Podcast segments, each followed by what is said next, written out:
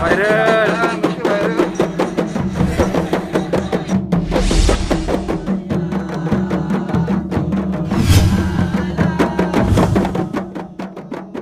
Kali pertama ternampak warung ini, ingatkan ada kenduri kahwin dengan ada kemah dan bunga manggar yang dipasang. Sesampainya di lokasi, rupanya kedai makan yang berkonsepkan suasana seperti majlis perkahwinan. Lagu majlis kahwin dimainkan, menu-menu yang disediakan semua berkonsepkan kenduri kahwin.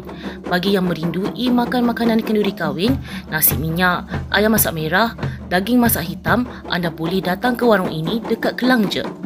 Warung nasi kenduri kahwin hari-hari terletak di Jalan Kempas Bukit Kapar. Ha, sebelum ni memang kita orang niaga lah. Kita orang niaga ni buat nasi lemak, roti canai, lontong macam biasa. Ha, kemudian tu ha, kita orang fikir ni ha, sebab orang tak ada makan nasi kenduri. Jadi menantu ha, bagi cadangan. Apa kata kita buat nasi kenduri. So macam nasi kenduri ni sangat susah dapat sepanjang PKP kan. And then kenduri pun tak pernah nak ada kan. Jadi macam mak sementara saya memang dia pandai masak. Sini tak ada masak lah.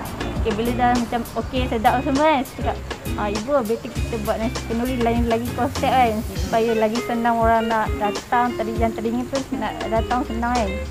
So uh, ibu pun try buat. Ibu try buat ada seorang customer post dekat Facebook and then dapat sambutan tak sangka ramai gila komen and then esoknya tu uh, yang berata gila-gila lah, panjang kan datang nak pakai. Eh, kat nasi kenduri ni ada menu ayam masak merah.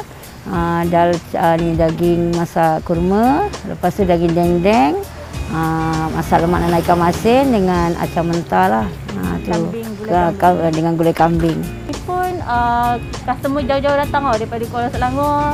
Uh, Putrajaya dia orang walaupun makanan dah habis dia orang sanggup tunggu. Hmm. Tunggu ibu masak lah. Melaka, Melaka pernah datang baru-baru ni Melaka.